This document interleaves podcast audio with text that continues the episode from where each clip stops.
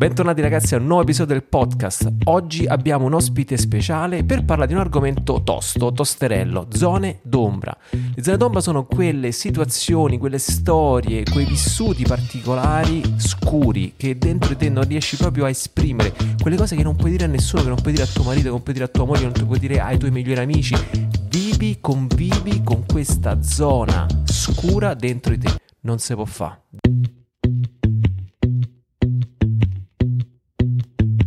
Vi ricordo che tutti i nostri podcast sono finanziati da un crowdfunding di Provvidenza Offri un caffè. Se vuoi partecipare con un contributo mensile trovi il link qui sotto nella descrizione. Eccoci a un nuovo episodio del podcast di Cinque Pane e Due Pesci. È lunedì mattina, il sole sta sorgendo, tu stai mettendo in moto la macchina e non parte, tira l'aria. Questo è un piccolo consiglio personale. Io sono Francesco e oggi con me c'è un ospite speciale. Ciao Claudia. Ciao a tutti, sono molto felice di essere qui. Allora Claudia è una persona specialissima perché è innanzitutto una delle nostre migliori amiche insieme a Roberto, il marito, di sempre. Lei è siciliana però abita a Roma e ci siamo incontrati durante il percorso dei 10 comandamenti, quando io pischelletto facevo i primi 10 comandamenti con Don Fabio Rosini, quindi capite che è una relationship che dura in tantissimi years, annis. Claudia, tu sei psicoterapeuta. Yes. Sei amica, sei psicoterapeuta. Roberto è psicologo. Sono sposata, tengo 3 figli. È lunga. E insieme a Roberto fa un progetto che si chiama Amati per amare, che secondo me un po' di gente già l'ha visto, e tra l'altro abbiamo fatto pure qualche video insieme su YouTube parlando di autostima. Conflitto. Oh, esatto. Allora c'è sta cosa che chi non ha ascoltato le puntate precedenti, facciamo previously on ok. Praticamente settimana scorsa abbiamo parlato di prendersi degli spazi e abbiamo parlato di questa cosa qua perché con mia moglie ci siamo organizzati che la settimana che è passata io portavo i bambini piccoli, cioè Samuele e Rebecca, dai nonni a Roma, mentre lei si pigliava del tempo e a questo punto è officials, ha iniziato a scrivere il suo secondo libro che non si chiama Tromba Amica 2 La Vendetta, ma si chiama in un altro modo che non so, ve lo dire a lei. E in questo prendersi del tempo ho detto pure io voglio fare una cosa figa che mi piace, e quindi ho deciso di fare l'episodio del podcast insieme a Claudia e parlando un po' delle varie cose che avremmo potuto tirare fuori. Insomma, io ho detto perché vuoi accettare tuo marito, accettare con l'accetta a pezzi e poi venderla così. Allora dobbiamo dire la verità, diciamola. Eravamo in cucina. Io avevo lavorato tutta la mattina. Quindi fumava praticamente, no. Era tutto un fumo che usciva dalla capoccia così. Facevo i muffin perché ogni tanto quando smetto di lavorare faccio finta di essere una madre un po' più calorosa. E allora ci siamo messi a chiacchierare in cucina delle nostre cose più intime, come fanno due amici. E da lì è uscito fuori un mondo che non si può dire. Questo è tutto censurato, così, tutto censurato. Però quello ci ha dato l'idea per fare il podcast di oggi, perché secondo me è una cosa un sacco preziosa. Zone d'ombra. Allora, questo è una cosa tosta. Cioè, alla fine è un argomento tosto. È una situazione che secondo me uno manco si rende conto che lo potrebbe tirar fuori.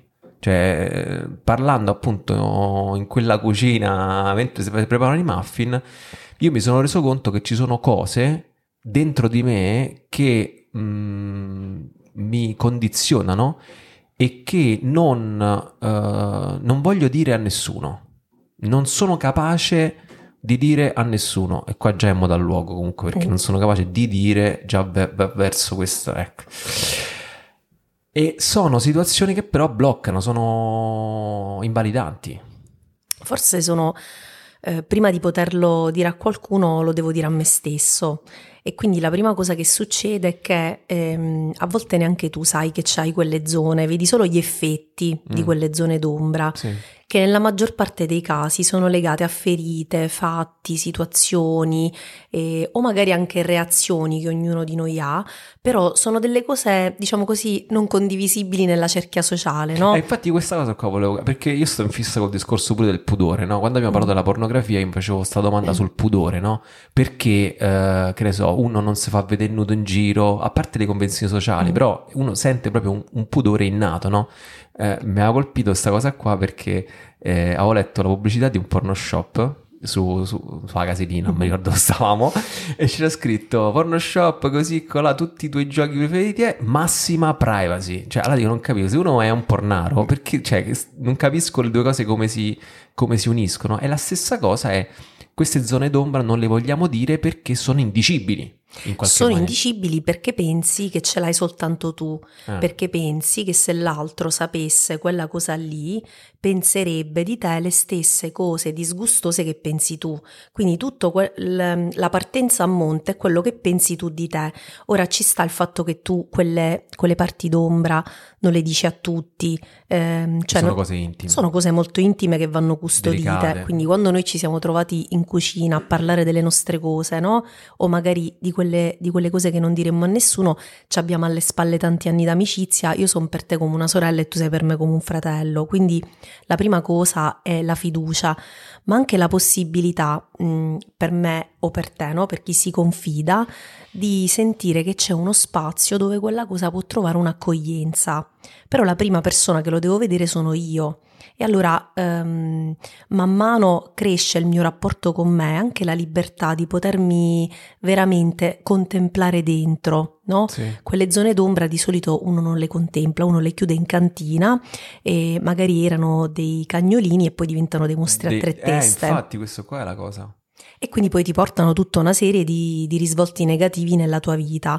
Allora il punto qual è? Aspetta, prima che continui, possiamo fare un esempio di zona d'ombra? Non tua, non mia, no? Una cosa che magari ti è successa anche da un punto di vista lavorativo, che chiaramente non dici di chi stiamo parlando ovviamente, ma anche inventata, di fantasia tua, che però potrebbe essere verosimile, perché forse alcune persone che magari non sentono la presenza di questa zona d'ombra non si rendono conto bene di che cosa stiamo parlando. Cioè, non stiamo parlando che hai ammazzato una persona, l'hai fatta a pezzi, l'hai messa in cantina, l'hai detta a nessuno. No, intanto stiamo parlando di qualsiasi cosa di cui tu ti vergogni o ti fai schifo. Quindi, per esempio?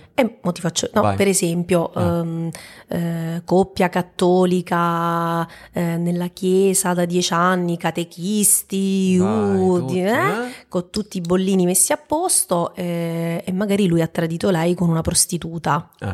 Ok, questo cioè, è leggerissimo. Ok, no, cioè, nel senso, sì, è così. Oppure per esempio questa tipica reazione io ce l'ho quando chiedo ai miei pazienti, non lo chiedo a tutti, mio marito gli piace di più lavorare con sta roba, sì. Lasciamo perdere. Scrivete a lui. Esatto. Per esempio chiedo qual è la fantasia sessuale, ok, allora la persona sbianca e cominciano a giudicarsi. Magari per esempio quella persona ha una fantasia sessuale che può andare nella direzione di contenuti non condivisibili socialmente, certo. Ok, a varie gradazioni, certo. Che ne so, la mia fantasia è di farmi legare, che ne so. Qualsiasi, non ho paura di dirlo adesso qua a voi. Allora il punto è questo, che dietro quella fantasia, dietro quel comportamento socialmente non dicibile, c'è sempre un significato, c'è sempre una ferita di cui quella cosa lì è una metafora, ok? Invece che cosa succede? Che tu la giudichi moralmente, il che ci può stare, no? Brutta, cioè, certo, se hai tradito tua moglie con la prostituta, diciamo che c'è qualcosa che non funziona, no? Però il punto è scavallare, cioè creare uno spazio per scavallare questa cosa, questo giudizio, e avere un altro approccio più di comprensione, no? Più di contemplazione, di dire ok, do uno spazio a questa cosa qui e cerco di capire da dove arriva, che cosa significa. C'è una cosa che di cui abbiamo parlato quando abbiamo parlato di tradimento, che se non sbaglio è un video su YouTube, no? Non ricordo più se è un podcast o un video, però quando abbiamo parlato di tradimento io ho detto una cosa che tu mi hai detto a me, cioè quando accade un tradimento, no? C'è sempre questa dinamica, io posso perdonarle qualsiasi cosa tranne il tradimento, penso che sì, cioè nel senso proprio se il tuo amore arriva fino a quello è un amore, scusami, così un po' limitato, ancora non proprio maturo. Ma detto questo, la cosa che mi ha colpito tanto di quello che mi hai detto tu è stato questo, che il tradimento è sempre il sintomo di qualcos'altro, cioè non giudicare il gesto, che comunque sì, è giudicabile, nel senso non è una cosa che va bene, hai mancato rispetto a tua moglie o tuo marito, la fiducia che ci sta, eccetera eccetera eccetera, e questo è una cosa. Ma la cosa più importante non è tanto questa, ma piuttosto quello che c'è dietro, cioè perché l'hai fatto. Bravissimo, ti faccio un altro esempio ancora più chiaro. Un paziente che avevo tanti anni fa, lui era innamorato della sua ragazza, si è poi sposata, ha avuto 2 figli, però lui è un traditore seriale, ma va proprio nelle case, quelle nightclub, quelli proprio super... mandaci l'indirizzo. Super, no, del nightclub non ce l'ho. Insomma, praticamente il punto è questo, è che lui è stato abbandonato da sua madre da piccolo e quindi è chiaro ed evidente che quei comportamenti socialmente indicibili o moralmente attaccabili sono legati a una vendetta emotiva che lui sta facendo dentro di sé per punire la madre. Il punto è che sa moglie lo scopre se perde il matrimonio, sì, ok? Sì, certo. Cioè capite come quella zona d'ombra, ora noi stiamo facendo esempi estremi, però in realtà non la zona d'ombra non riguarda questi esempi estremi, no? Okay. Ma qualsiasi cosa di cui tu ti vergogni, può essere che quello di cui ti vergogni tu, è quello che sulla pancia.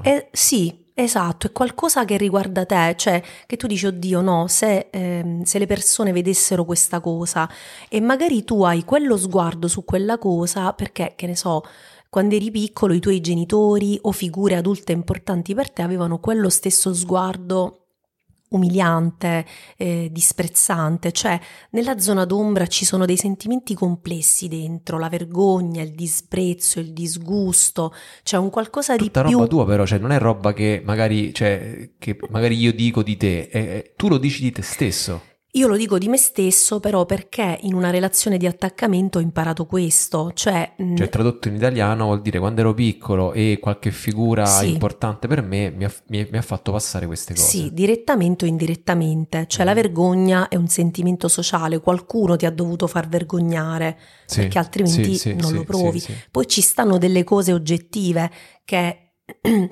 uno fa fatica a dire, no? Cioè, se io dico che la mia fantasia è il bondage, cioè tutti subito, oddio, no? Aspetta, quindi ci sono delle cose condivisibili nella cerchia sociale su cui tutti sono d'accordo che quelli sono temi caldi, no? Certo. Però la zona d'ombra non è detto che sia solo quella, e la zona d'ombra è qualcosa anche di più di quei limiti, no? Di quelle fragilità, cioè proprio quella ferita più profonda, cioè è proprio l'origine di quel fiume che parte e di cui spesso poi tu vedi gli effetti.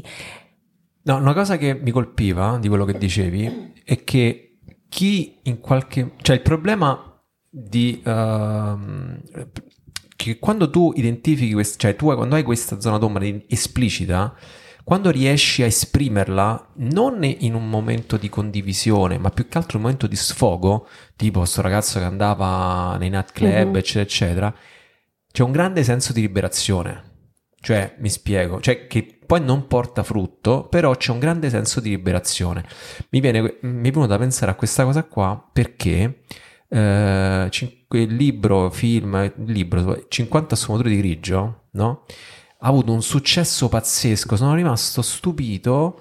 Il libro non l'ho letto, ho visto un quarto del film, mi sono messo a dormire, però vabbè, nel senso ho letto che è il libro assolutamente più letto in assoluto di sempre, ed è uscito come un'autopubblicazione, un PDF che gironzolava su internet, poi è stato preso da una casa editrice, pubblicato, sponsor, eccetera.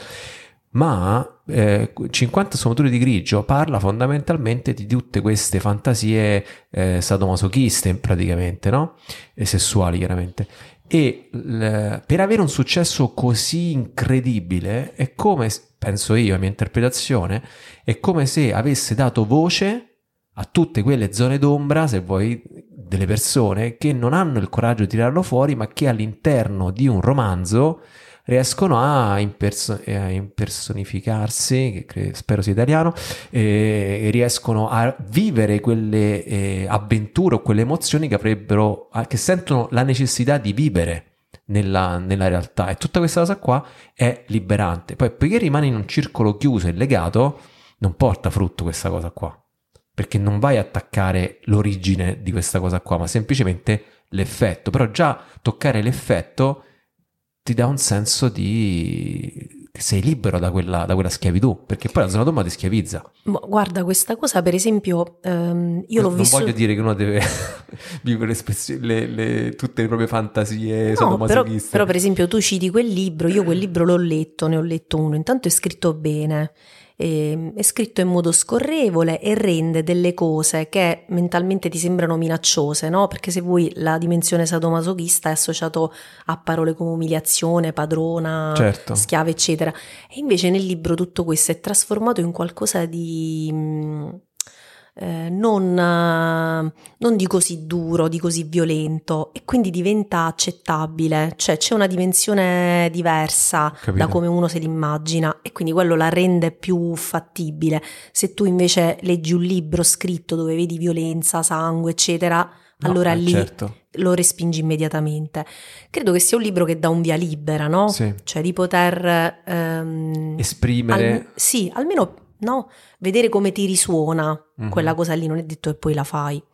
E proprio questa cosa che dici tu, Fra, è un sacco importante, perché spesso abbiamo in mente che è quella cosa lì, quel segreto lì, che può essere una cosa della nostra famiglia, una cosa nostra, un fatto che è successo, e pensiamo che ce l'abbiamo solo noi, no? Sì. Allora io una cosa che dico sempre ai miei pazienti è rilassati, teniamo tutti il morto che puzza nell'armadio, ok? Ognuno il suo. All'inizio fanno fatica a credermi, ma io proprio li rassicuro su questo. Io gli dico: guarda che anche io tengo il mio, rilassati. Quindi il problema non è il morto nell'armadio che puzza, però forse è ora di aprire st'armadio e di vedere un attimo che c'è, se lo dobbiamo seppellire o seppelliamo. No, infatti il prossimo step è proprio questo, cioè nel senso, mettiamo che tu hai identificato questa tua fantasia, questa tua difficoltà, questo tuo segreto, e in qualche maniera di nascosto lo vivi, tipo appunto questo tuo ex paziente che comunque andava nei night club. Questa non è la soluzione. No. Anzi, questo alimenta ancora di più, cioè è come se tu dessi da mangiare al mostro a tre teste che sta in cantina, il che può reggere finché non ti capita qualcosa di grosso e di brutto. Per esempio lui non era felice di fare questo, cioè lui in realtà si sentiva a casa con la sua famiglia, però c'era una parte di lui che non poteva fare a meno esprimere. No, ci sono alcune cose tipo questa qua che sono tra virgolette gravi, nel senso che se la tua famiglia lo scopre metti tutto il matrimonio sottosopra, però magari sono altre cose che non sono così gravi, che però ugualmente vanno a mettere il dito su ferite e situazioni del passato che vanno risolte. Quindi tu magari continui a, non so, fatte la cannetta la sera di nascosto che nessuno lo sa, che la cosa, diciamo così, tra virgolette, oppure giocare alle slot di nascosto sempre, chiaramente, oppure o bere quel bicchiere in più sempre di nascosto. Sono tutte zone d'ombra, cose che se tua moglie ti becca che tutte le sere ti fa il cicchetto di grappa, non succede assolutamente nulla, però è indice di qualcosa che è irrisolto. E è vero che tu senti libertà in quel momento lì ed hai bisogno di alimentare questa situazione qua, e se non alimenti forse a un certo punto è pure peggio, perché te comprimi, te carichi come una molla che... Però non è questa la soluzione. No. E che fa? Dobbiamo parlare, nel senso che il primo passo sicuramente è riconoscerlo tu come un problema. Volevo aprire una parentesi. Vai. Nelle zone d'ombra non si tratta solo di questi esempi qua, ma può essere pure un fatto che ti è successo, in cui magari tu sei stato vittima. Ok, tipo una violenza. Tipo una violenza di cui non parli, oppure che ne so, un tocco che ti è stato dato male, cioè un modo di essere toccato, no? Sì, non per forza una violenza sessuale, okay, più però anche magari un atteggiamento, una modalità che comunque ti ha bloccato, ti ha segnato. Sì, quindi fatti che tu hai vissuto, che tu hai subito, di cui poi tu ti vergogni. Ok. Quindi questo va messo. Scusa, allora questo si connette proprio a tutti i discorsi di violenza sessuale che uno di vario tipo che uno può aver avuto, che poi magari poi è bloccato nelle relazioni, che uno magari poi è bloccato nella sessualità, o corporeità reattiva, ne abbiamo parlato nei nuclei di morte. Questo è proprio un terreno tanto delicato. Quindi anche questo c'è zone d'ombra. Quindi queste zone d'ombra sono sia cose che tu non hai il coraggio di dire, comportamenti che tu ti senti spinto a fare, ma anche situazioni nascoste magari in cui tu sei stato vittima di questa situazione che non riesci a dire. Può riguardare pure qualcun altro, che ne so, un tuo genitore che aveva un comportamento socialmente non condivisibile, che ne so, che tradiva, o lui o lei, uno dei genitori che faceva un segreto familiare. Quindi ecco, cioè è tutto materiale incandescente, no? Che se non tirato fuori nel contesto opportuno ti salta come una miccia. Allora la prima cosa, o ti blocca. E spesso, a volte mi è successo per esempio in terapia di avere tante pazienti bloccate sessualmente o sposate o fidanzate. Ecco, la categoria delle fidanzate che fanno la castità, e sotto la castità c'è un trauma di questo tipo. Ne abbiamo parlato un sacco. È un'agonia. La castità di copertura, questa è una cosa importantissima ed è difficile però da discriminare, perché magari quel povero Cristo dice: sì, ma io come faccio? Cioè, capisco che in realtà mi dovrei dare un permesso di via libera e invece mentre me lo do mi sento che non ho un rapporto chiaro col Signore, ma nello stesso tempo so che questo valore che Dio mi dà mi serve per coprire una paura di entrare in intimità. Quindi bisogna tirarla fuori, bisogna lavorarci, bisogna anche essere un po' flessibili e vedere il bene in quel momento. Però ecco, al di là di questo, il primo passo è poterlo riconoscere tu, quindi fermarti tu con te in un momento protetto, in preghiera, davanti al Santissimo, magari anche in un posto a te caro, in cui silenzio e atmosfera intorno a te. Sì, il silenzio sicuramente è una delle prime prerogative, anche nell'esperienza mia personale. Sono quei momenti di solitudine e silenzio in cui tu ti guardi e dici: ma perché mi comporto così? Cioè, da dove nasce sta cosa qua? Lì si fa grande verità. Però come dici te, cioè l'accettare, il primo passo è quello di riconoscere che io così, io penso sta cosa, io vorrei fare questa cosa, io non ho il coraggio di parlare in nessun modo, in nessuna occasione di questa cosa. Sì. Il passaggio successivo fondamentale è condividerlo, cioè ho visto persone, amici anche, oltre che pazienti, proprio dire: oddio, io a tirargli fuori con la tenaglia e dillo, tranquillo, stai sereno, cioè che me devi dire? Questo messaggio si autodistruggerà in 30 secondi. E dopo che lo dicevano, proprio dico... Cioè, ci voleva tanto. Io mi ricordo, c'ho in mente sta cosa, no? Sposati da poco, io e mio marito andiamo a pranzo da due nostri amici. Al momento del caffè lei mi fa: Claudio, oddio, non te lo posso dire. Dico: ma che è successo? No, oddio, non lo posso dire. E parla, e sei rilassata, sei tranquilla. Oddio, ho tirato un piatto a mio marito. Dico: stai tranquillo, io ho tirato un vaso. Dico: rilassati.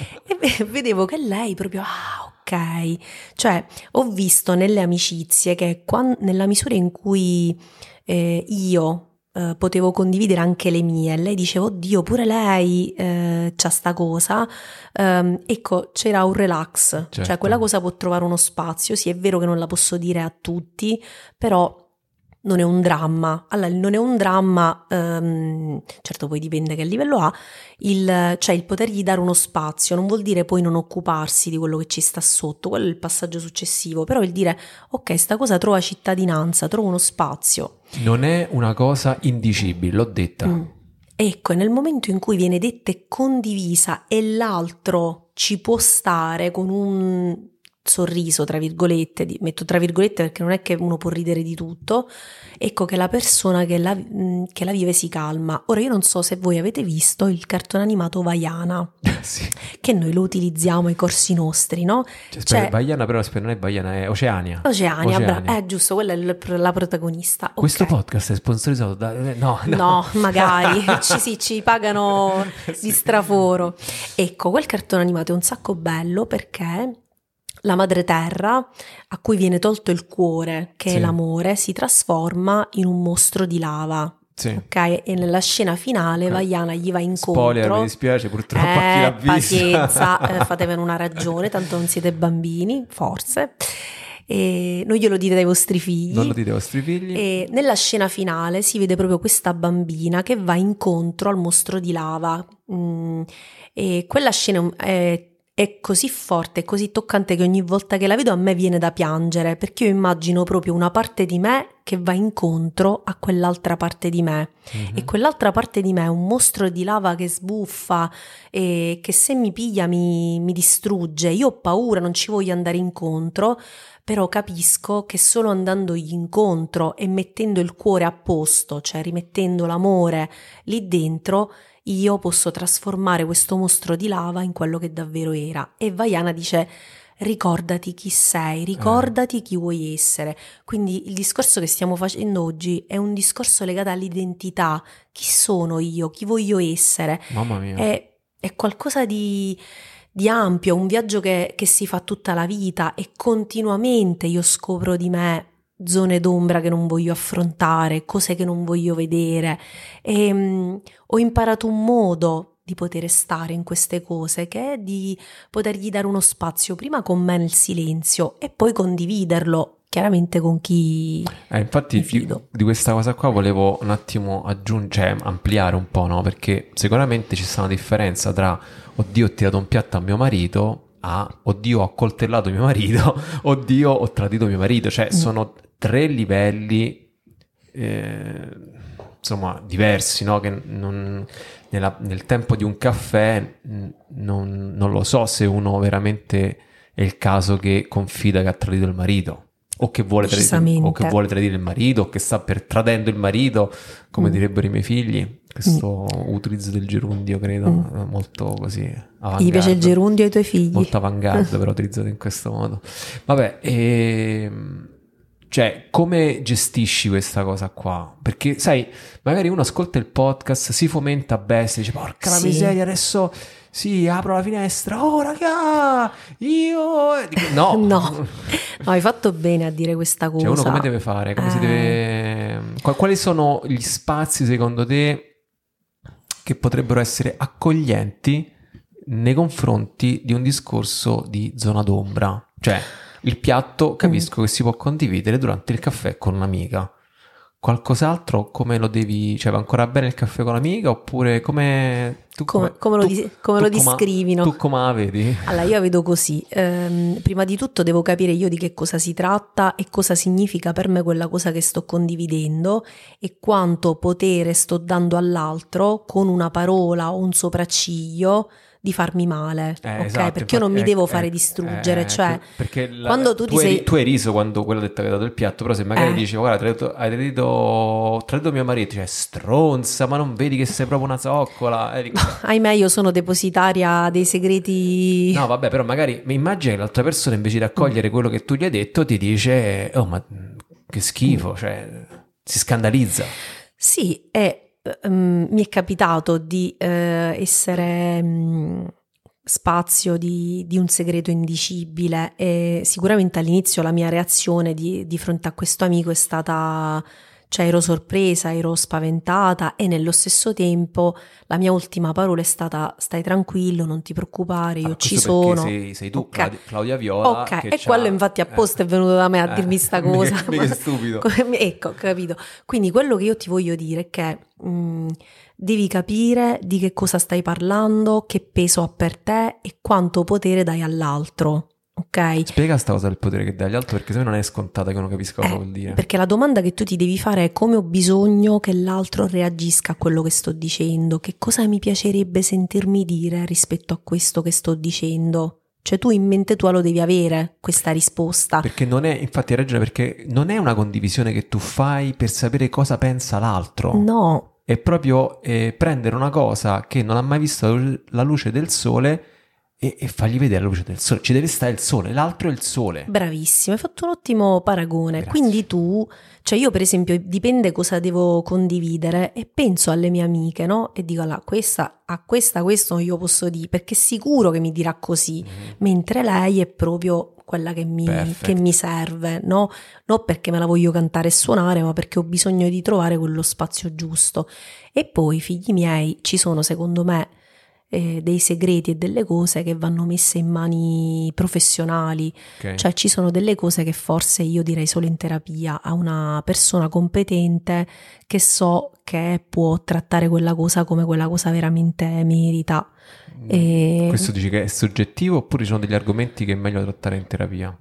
No, questo secondo me è soggettivo e dipende anche da come l'amico, il partner che tu hai accanto può tenerla. Per esempio mio marito è un campione, io gli posso dire qualsiasi cosa e lui c'ha tanti difetti, però non c'è una cosa che io gli ho confidato che lui non ha potuto accogliere e viceversa io con lui. Questo è il nostro punto forte perché noi siamo un sacco amici, prima di essere marito e moglie, migliori amici.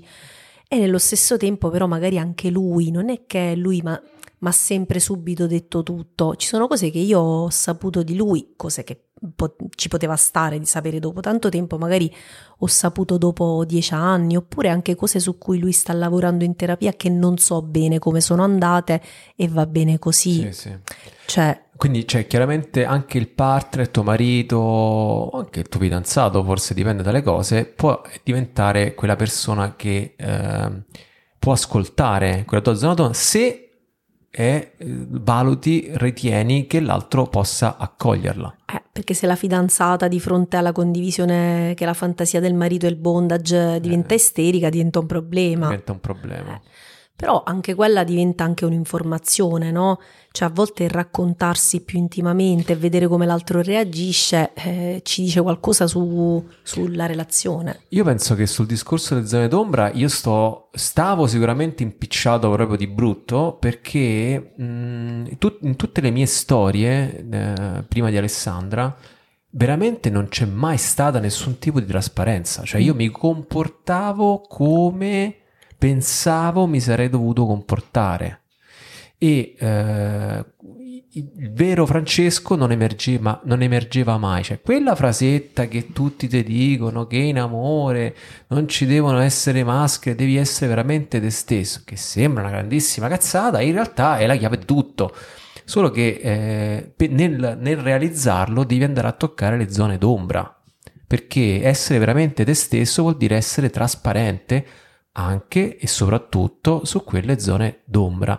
Con Alessandra le cose sono andate molto meglio perché tutta la relazione si è basata su un'esperienza di conoscenza del Signore insieme e quindi lì si è fatta verità, eravamo veri, autentici nei confronti di questa cosa qua. Cioè non toglie che certamente alcune zone d'ombra sono rimaste d'ombra e piano piano con gli anni si sono andate in qualche maniera schiarendo, quelle di più, quelle di meno, eccetera eccetera. Però sicuramente a chi sta cercando di costruire una relazione bella e vera, autentica con il proprio partner, sia sposati che fidanzati, le zone d'ombra bisogna prenderle in mano, bisogna impugnarle, perché sennò... Sì, e ricordatevi però che l'altro non è il nostro gabinetto dove evacuiamo, questo è fondamentale. Cioè il mio paziente... No, impugnare la zona d'ombra non vuol dire che necessariamente tu la vomiti a tua moglie, ma piuttosto che la devi impugnare. Esatto. Ora, se valuti che ne puoi parlare con tua moglie, va bene, ok, forse anche meglio per alcune cose, però se invece tu non ti senti disponibile a fare questa cosa perché non lo so, non vuoi essere guardato con quegli occhi da tua moglie, oppure perché tua moglie è impicciata per i cavoli sua e quindi non è in grado oggi di poter accogliere questa cosa, viceversa vale pure per i mariti chiaramente, allora devi trovare altri spazi. Quindi primo luogo probabilmente gli amici più intimi, più gagliardi, magari gli amici che condividono anche i tuoi valori, che magari possono darti un input costruttivo in quella cosa, perché sono due gli atteggiamenti sbagliati, sia il dire vabbè sti cavoli che sarà mai, che avrò fatto mai, che tende a banalizzare, oppure il farne un dramma. Nella via di mezzo ci sta quel senso di responsabilità di dire questa è una cosa importante che ho da prendere. E il paziente, quello che va nei night club, l'obiettivo che salutiamo calorosamente, l'obiettivo suo non è andare a dire a sua moglie quello che fa, anzi forse questo è un peso che lui si deve tenere per tutta la vita, ma deve andare a rielaborare questa cosa, magari forse un giorno potrà scegliere di condividerlo. Cioè a volte non è dando all'altro tutto, no? Bisogna fare un serio discernimento, ok? Un podcast di 40 minuti su questo. No, cioè questa è una porta che stiamo aprendo. Esatto, una porta che stiamo aprendo, tipo non aprite per quella porta. Esatto. E questa è la cosa più importante per riflettere qual è il bene mio, qual è il bene dell'altro, qual è il bene della relazione, e magari forse una cosa prima la devi digerire tu prima di poterla... Il primo punto, no? Il primo punto è la cosa fondamentale, innanzitutto lo devi accogliere a te stesso, moto al luogo enorme, gigantesco. Se non entra dentro di te e trova una sua casa e tu non hai il coraggio di dire "oh, io la penso così, basta, sì, io la penso che ho bisogno di andare nei night club, ho bisogno di fare questa cosa, ho bisogno di, non lo so, un'altra cosa", oppure "io non sono, io vivo questo segreto dentro di me, di questa cosa che è successa e non sono disponibile a dirlo, però questa cosa esiste". Questo è il primo step fondamentale. Ecco, è un'altra cosa che ci tengo proprio a dire, è questo: ricordatevi che lo sguardo di Dio su quella parte di voi è assolutamente sempre e costantemente di amore, sempre, mentre la state agendo, mentre la state pensando, mentre la state vivendo. Il problema è che voi siete infelici, il problema è che voi non vi sentite pieni. Esatto, cioè Dio ti ama, però finché non ci lavori te con le manucce tue o con l'aiuto di qualcuno, non c'è da parte di Dio uno sguardo di disprezzo, non c'è da parte di Dio una chiusura. Ok, allora alimentatevi di quello sguardo d'amore, proprio come una mano dietro la schiena che dice "sono sempre con te, coraggio, vai avanti". No, mi piace questa cosa. Il primo step, quello di accogliere innanzitutto, diciamo, questa zona d'ombra dentro di te, è quella: fai tu lo sguardo di Dio, cioè come ti guarda Dio su questa cosa qua, ecco, risponditi a questa cosa qua. Che te lo dico subito come ti guarda. No, lo so come ti guarda. Lui ti dice: tu sei il figlio mio, l'amato, in cui mi sono compiaciuto, proprio mentre stai facendo la zozzeria, mentre tu pensi a quell'episodio terribile che ti sembra una lettera scarlatta. Dio pensa questo di te. Esatto, si tratta di prendere questa cosa, questo pensiero qua, e farlo tuo. Cioè, il primo step, come fai ad accogliere questa cosa?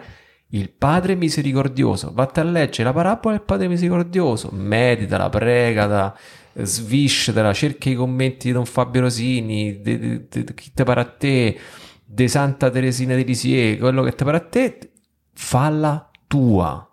Medita quel brano del Vangelo, fallo diventare tuo. Tra l'altro ne abbiamo anche parlato in un podcast, uno dei primissimi, del Padre misericordioso. Fallo tuo. Quello è lo sguardo che Dio ha sulla tua zona d'ombra, e quello sguardo là lo devi far diventare tuo. Ti devi incominciare a guardare come ti guarda Dio. Questo è il primo step. Secondo step: va tirata fuori in una zona sicura. Quindi se hai un'amica, un amico, tuo marito, tua fidanzata, sacerdote, una suora, un sacerdote, eccetera eccetera, così, confessore. Ecco, un confessore, non un confessore che vai, uno qualsiasi, e dici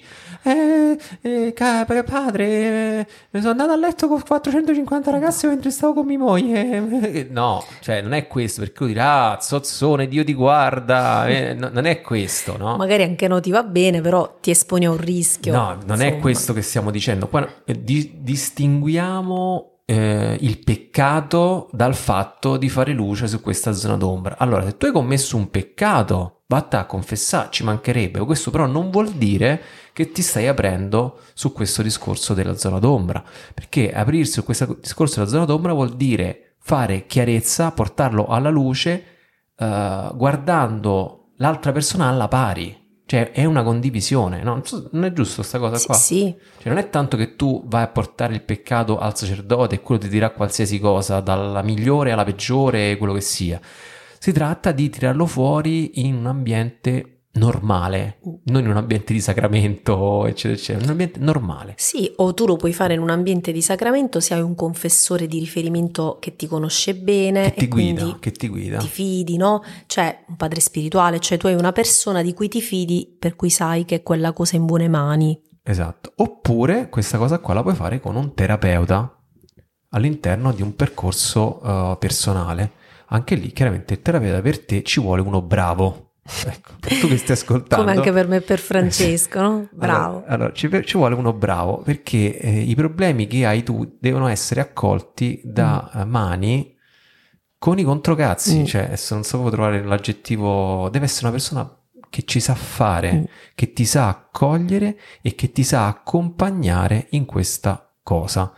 Allora, visto che l'abbiamo detto anche nell'episodio scorso, così, per chi ha bisogno di trovare persone di riferimento nella propria zona, deve scrivere o a noi o a Amati per Amare, a Claudia e Roberto, che tanto noi chiediamo sempre a loro i consigli delle persone che o conosciamo delle persone in maniera diretta, o se no, se sono zone che non conosciamo nessuno, chiediamo a loro. Quindi questo terzo step, una volta che è venuto fuori questa cosa qua, Cama fa figlio mio, ci devi lavorare, questa è la parte più dura, nel senso che una volta che l'hai tirato fuori, una volta che l'hai condiviso, hai da vedere come ci devi mettere mano. Cioè, a volte il solo tirarlo fuori o condividere può bastare, può aiutarti, lo sublima già. Sì, potrebbe. Io non sono di quelle, no, che drammatizza, nello stesso tempo però nella maggior parte delle volte queste zone d'ombra sono proprio quelle ferite più profonde, e quelle vanno viste nelle sedi opportune. Cioè, hai bisogno di rientrare in quei ricordi, in quegli episodi, o andare a individuare l'origine vera di quel comportamento. Cioè, quel paziente mio deve tornare alla ferita dell'abbandono di sua madre, e lui non lo vuole fare perché l'orgasmo che sente al nightclub copre il dolore lancinante e il pianto terribile di quell'abbandono. E quindi capite bene, cioè vedete proprio che mondo c'è dietro un comportamento che apparentemente tu subito gli hai messo l'etichetta, guarda sto porco maiale, no? Sì. E invece dietro c'è un bambino che piange disperato, e finché lui non prende in braccio quel bambino e noi gli diciamo amore mio che ti sta succedendo, la cosa non si sblocca. Questo è il lavoro più difficile, ma forse quello più bello della vita di ognuno di noi, perché ci permette di integrarci e di fare pace con tutte le parti di noi. Hai ragione, perché una cosa che mi viene da pensare è che la zona d'ombra ci spacca sempre. Non ci fa essere uno, ma ci fa essere 2, 3, 4, sì, divisi, spaccati tra ciò che si può dire, ciò che non si può dire. E il problema è che la zona d'ombra, anche se è soltanto una singola cosa e tu ne fai 1000, il peso specifico è enorme.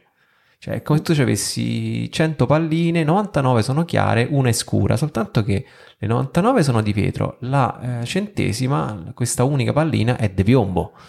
Pesa tanto nella sacca, pesa quanto tutte le altre 99 a volte, o forse di più, purtroppo.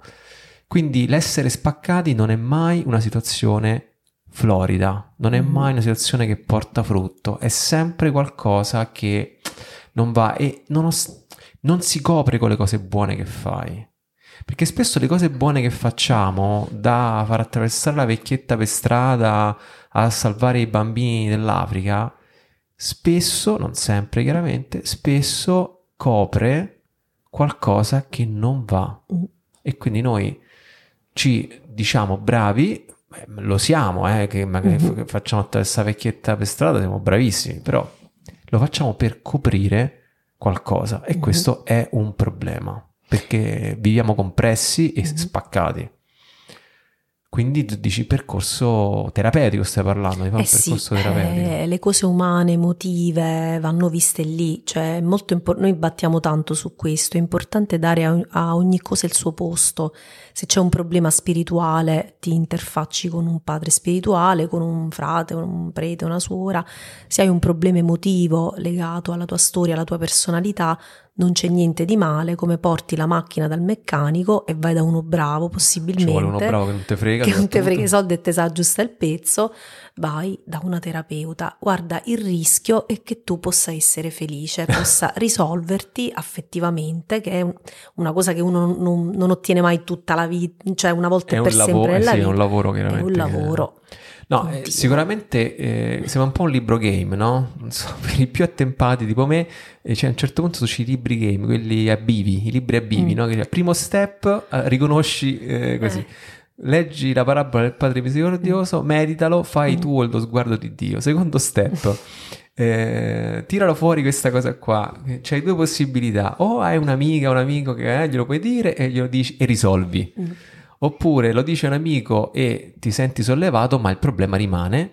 Oppure direttamente lo dice un terapeuta e inizi un percorso. Se dicendolo all'amico non hai risolto, ci devi lavorare. Allora, il problema di questa cosa qua di ci devi lavorare, che lo diciamo sempre, addirittura me l'avete mandato come slogan da mettere sul sito, è questo: fa male. Beh. Allora, se non fa male non funziona. Non sta funzionando. Quando tocchi quelle situazioni che ti cambiano la vita e comunque ti manipolano la vita, ti condizionano la vita in maniera negativa, che non ti fa portare frutto, quando poi ci vai a mettere le mani fanno male. Perché? Perché quando tu ti tagli e ci metti, o ti fa un bello sgarro sul braccio perché sei cascato col motorino, e io arrivo e te tocco la ferita semplicemente col dito, con la mano, così fa male. E quando arriva il medico che ti deve cucire la ferita, fa male. E soprattutto andare a riaprire una ferita dove c'è il pus, perché se non ti apro la ferita e non ti tolgo il pus, il braccio ti va in cancrena e te lo devi tagliare, fa ancora più male.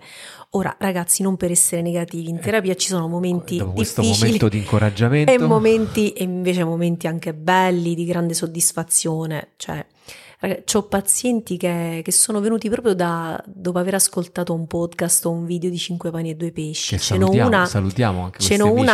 Ce n'è una speciale che in un anno ha svoltato, cioè ha preso in mano la sua vita e ha detto: cavolo Claudia, io volevo arrivare proprio qua, e per me che l'ho accompagnata è stato un onore, e non c'è cosa più bella, no? Di vedere una persona a cui tu hai dato degli strumenti, che quella li ha presi e ha raggiunto quello che voleva. Ora ognuno ha i suoi tempi, ci sono ferite che hanno bisogno di più tempo, quindi non è, però è per dire: datevi la possibilità di cominciare il viaggio. Per chiudere questo podcast voglio subito rispondere a una domanda che molti si staranno facendo in testa e alcuni lo scriveranno pure. Cioè, ma non basta Dio? Oddio, che sospirone. Allora ragazzi, Dio non è in competizione con la psicologia. Perché quando ti si rompe la macchina non basta Dio? Mi si è bucata la gomma, non basta Dio? Mi sono rotto la gamba, non basta Dio? Mi si è otturato il water, non basta Dio? No, perché Dio non è che è un jukebox che ci metti la monetina. Dio è dappertutto e in tutto, ma ogni cosa va affrontata grazie a Dio con l'intelligenza che ci è stata data. Infatti anche altra frase che è super gettonata: usare il cervello non è peccato. Ecco, questo qua anche da scrivere. Potete farvi uno di quei tatuaggi che vanno di moda sull'avambraccio, quelli scritti in corsivo.